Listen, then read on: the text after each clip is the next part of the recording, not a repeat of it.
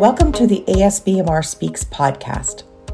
My name is Dr. Suzanne Jan de Beur, President of the ASBMR, and I am proud to present the only podcast dedicated to discussing the latest developments in bone, mineral, and musculoskeletal research.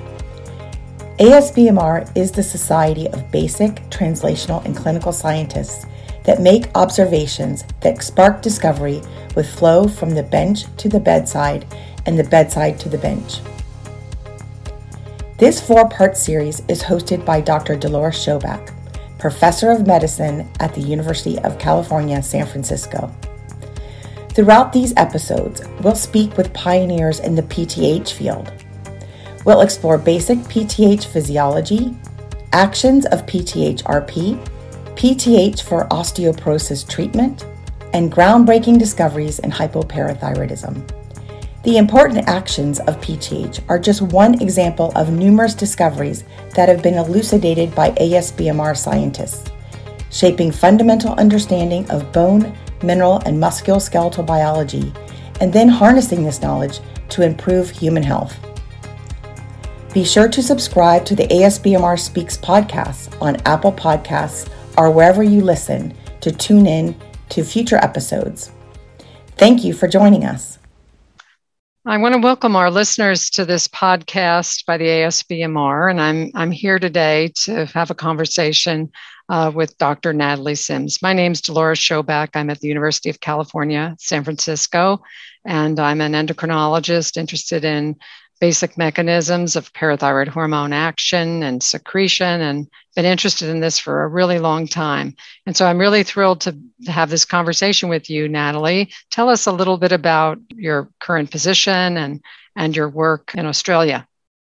Thanks, Dolores. It's great to be here. My role, I'm, I'm the Deputy Director of an independent medical research institute called St. Vincent's Institute here in Melbourne. And I'm also a professorial fellow at the University of Melbourne.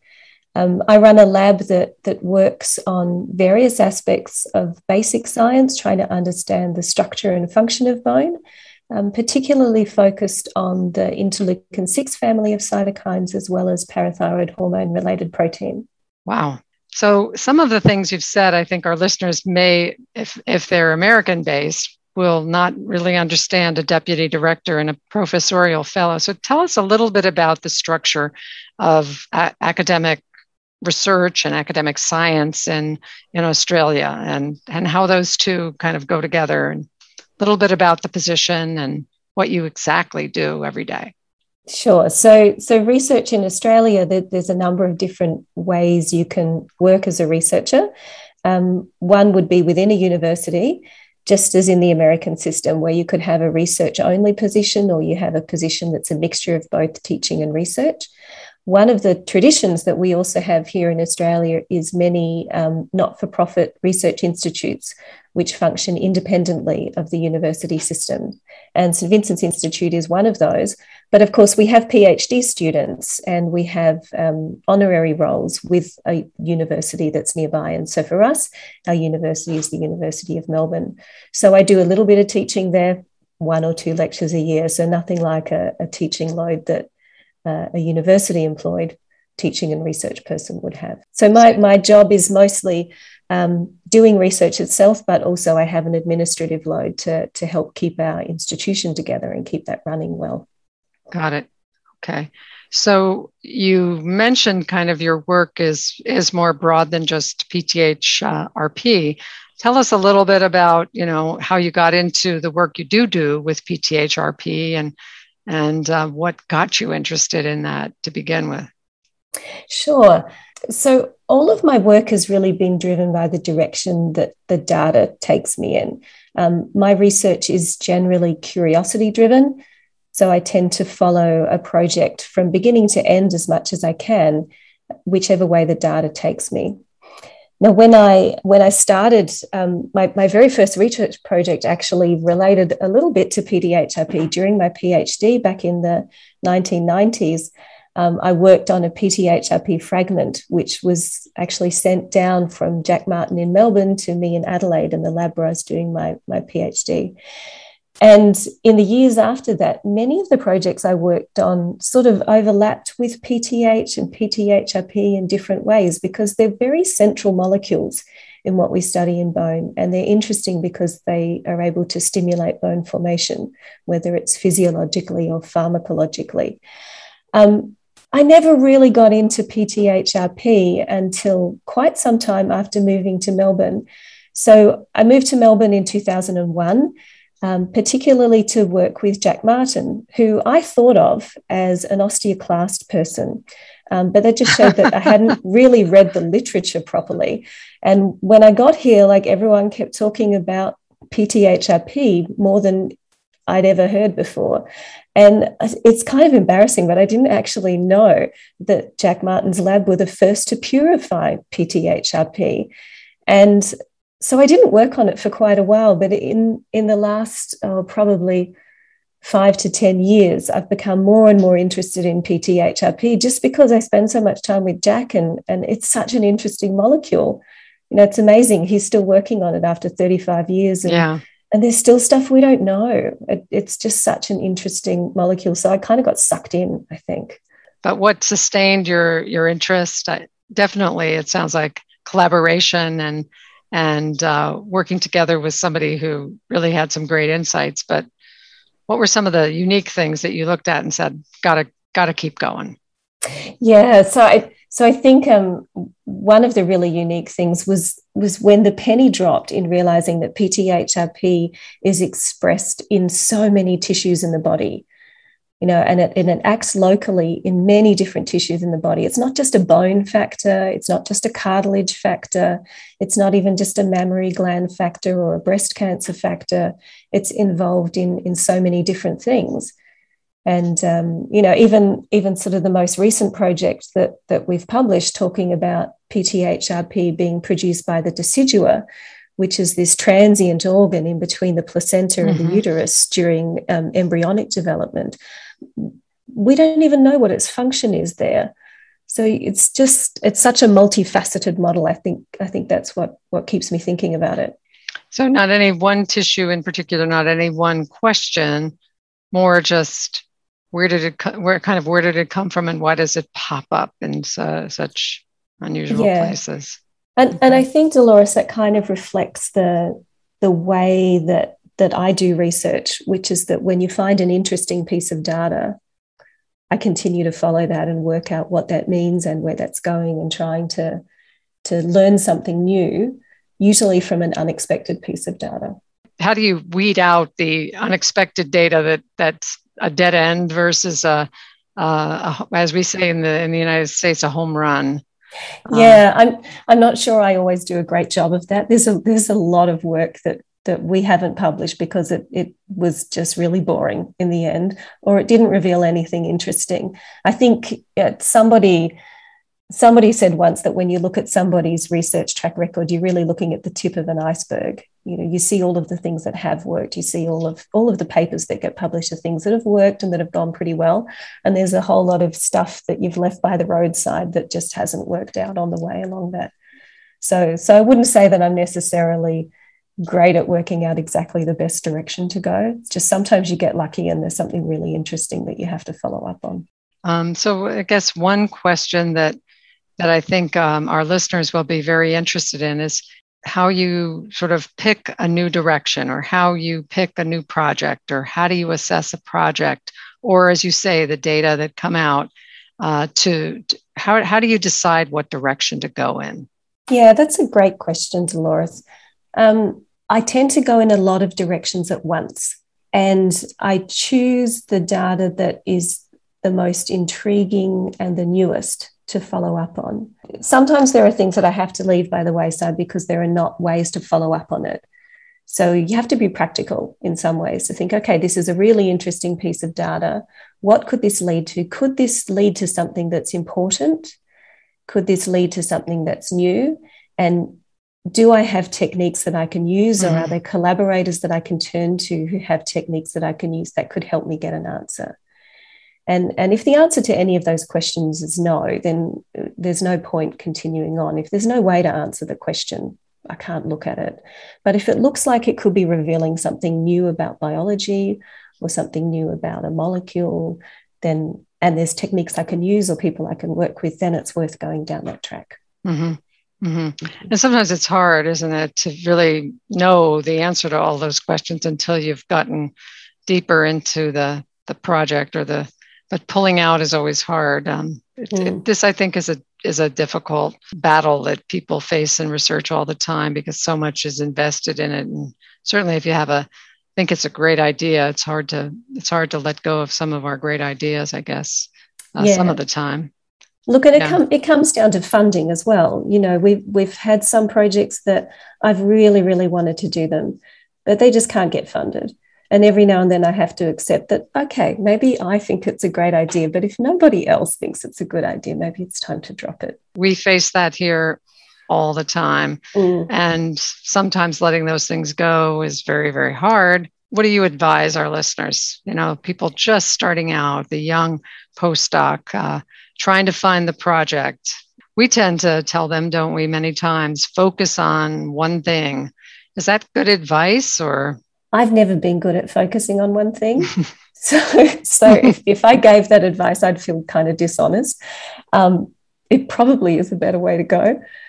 What I tend to do is if, if there are things that I can't continue on with, I try and publish whatever I can from what we've done because I don't like the work to go wasted. I think it's important that the scientific community learns from each other, even if it hasn't been stuff that's taken off. Maybe we go back to it in 10 years' time.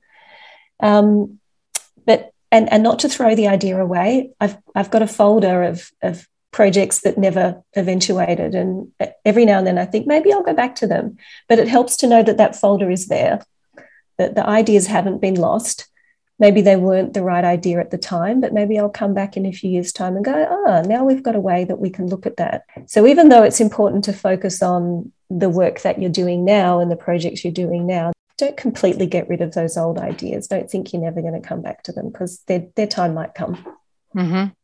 Interesting advice. I mean, sometimes you you uh, read papers and you find that people have had animal models that they have come back to with new understanding. And I get an animal model definitely lends itself to that just because sometimes, right, physiology is so intractable um, in a mouse model, but then later on the techniques are available and you can ask a whole new question. So mm-hmm. it's good advice that I like that idea of that that file that you kind of um, put some of your best ideas you have to put to put to rest for at least temporarily uh, in that mm-hmm. file and not forget them. Yeah, yeah, that's a that's a that's a good way to good way to do it. So I guess um, one thing I think our audience uh, will want to know about is is how someone as busy as you are with your administrative uh, responsibilities, your research projects, um, how do you keep on top of the field? How do you look for new ideas and new ways to do things? How would you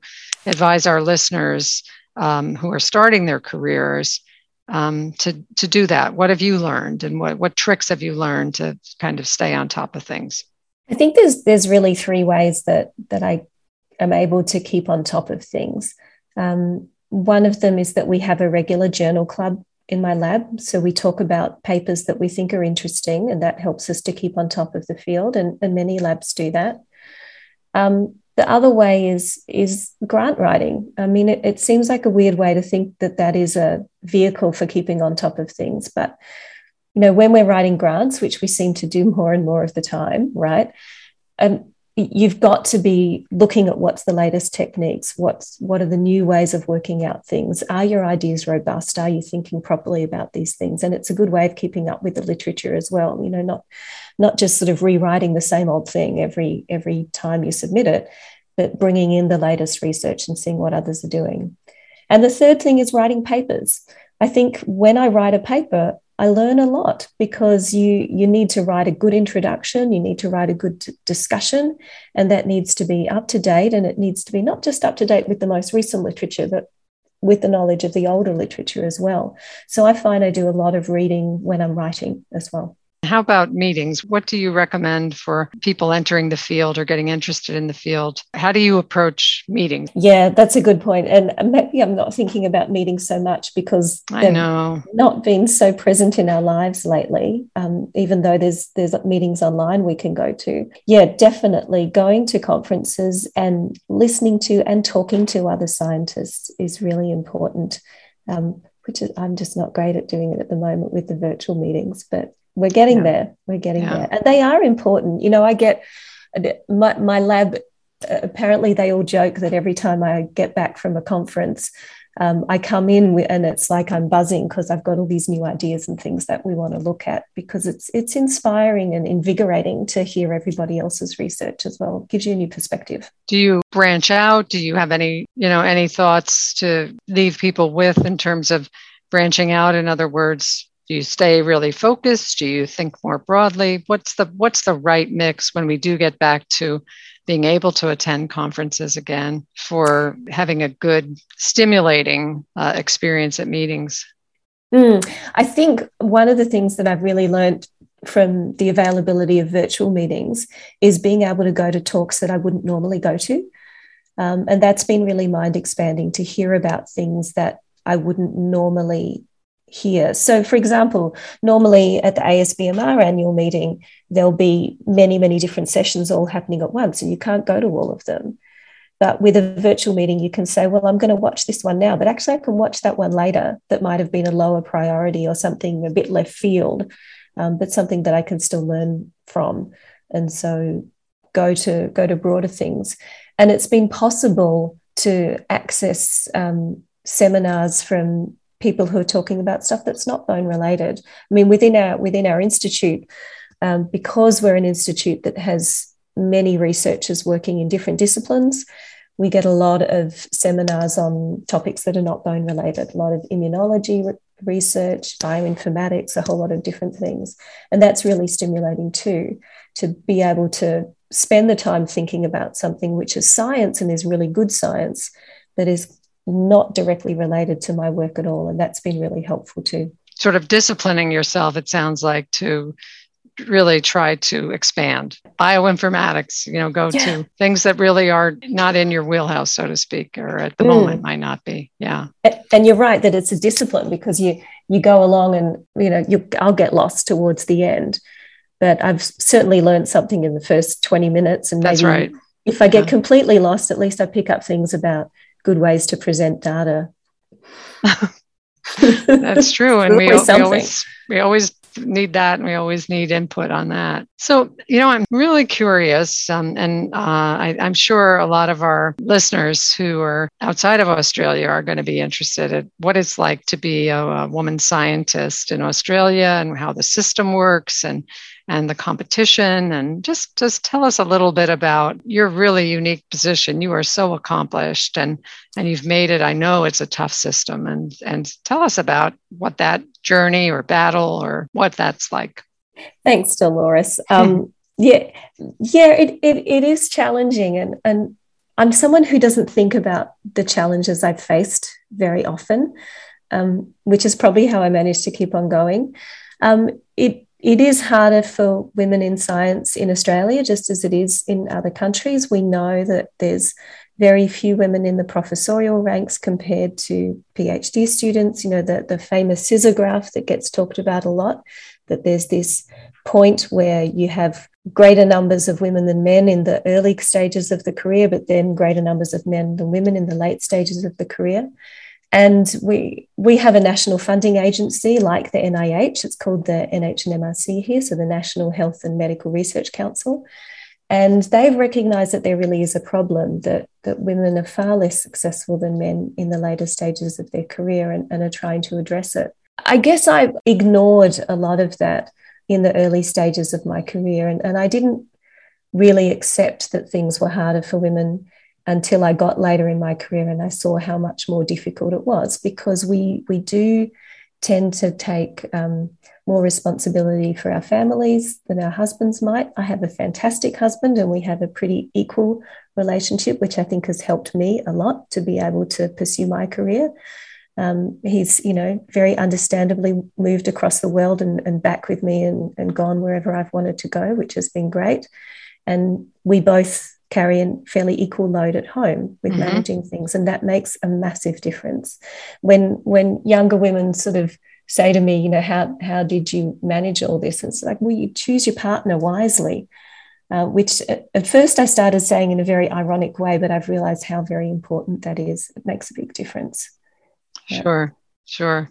So it sounds like you, um, to kind of summarize, worked extremely hard, didn't pay too much attention to uh, some of the potentially negative influences, and just kept on going. And doesn't sound like there were structural barriers. Maybe, maybe that's not a correct statement, but sounds like you weren't mm. blocked in doing things, and so that's that's good to hear.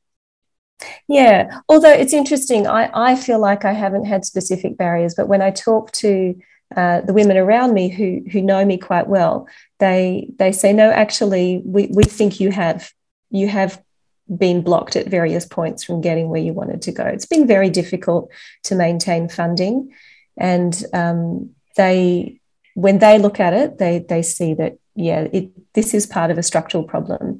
Mm. Um, I, I haven't necessarily been lucky um, there's been it's it's been it's been tricky, but I I try not to think about that. Mm-hmm, mm-hmm, mm-hmm. So mm. sounds like a very positive attitude that you've got that's uh, kind of carried the day and and lots of uh, support from a good um, yeah a good partner, which is like everything, right?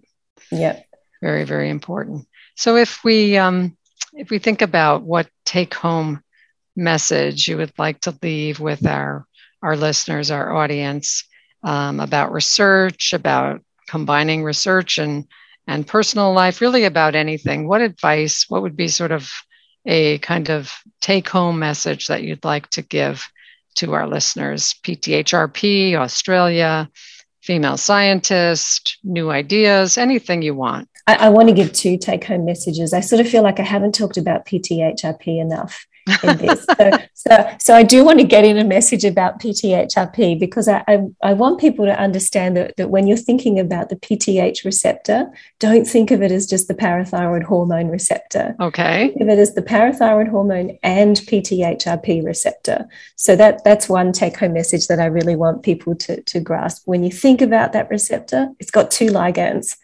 and, and they're different. So that's pretty mm-hmm. cool. So that's take home message number one. The other take home message, which which I would really like people to, to think about, which comes from my experience of doing research, and it's not going to be true for everybody, is, is that I'd like earlier career researchers not to get too hung up on whether they're choosing the right project to work on. Just work on a project, work on two projects, work on five projects, just work on a project and, and keep following it um, be willing to drop it if it's not working and you're not getting interesting data. But if there's a project where the work is going well, just pursue it. Pursue it as, as hard as you can and, and think deeply about it. Don't spend time worrying about whether you've got the right project. Just work on the project that you've got, is the message I'd like to leave. Very, very sound and wonderful, heartfelt advice. I, I think it I think it will mean a lot to our listeners.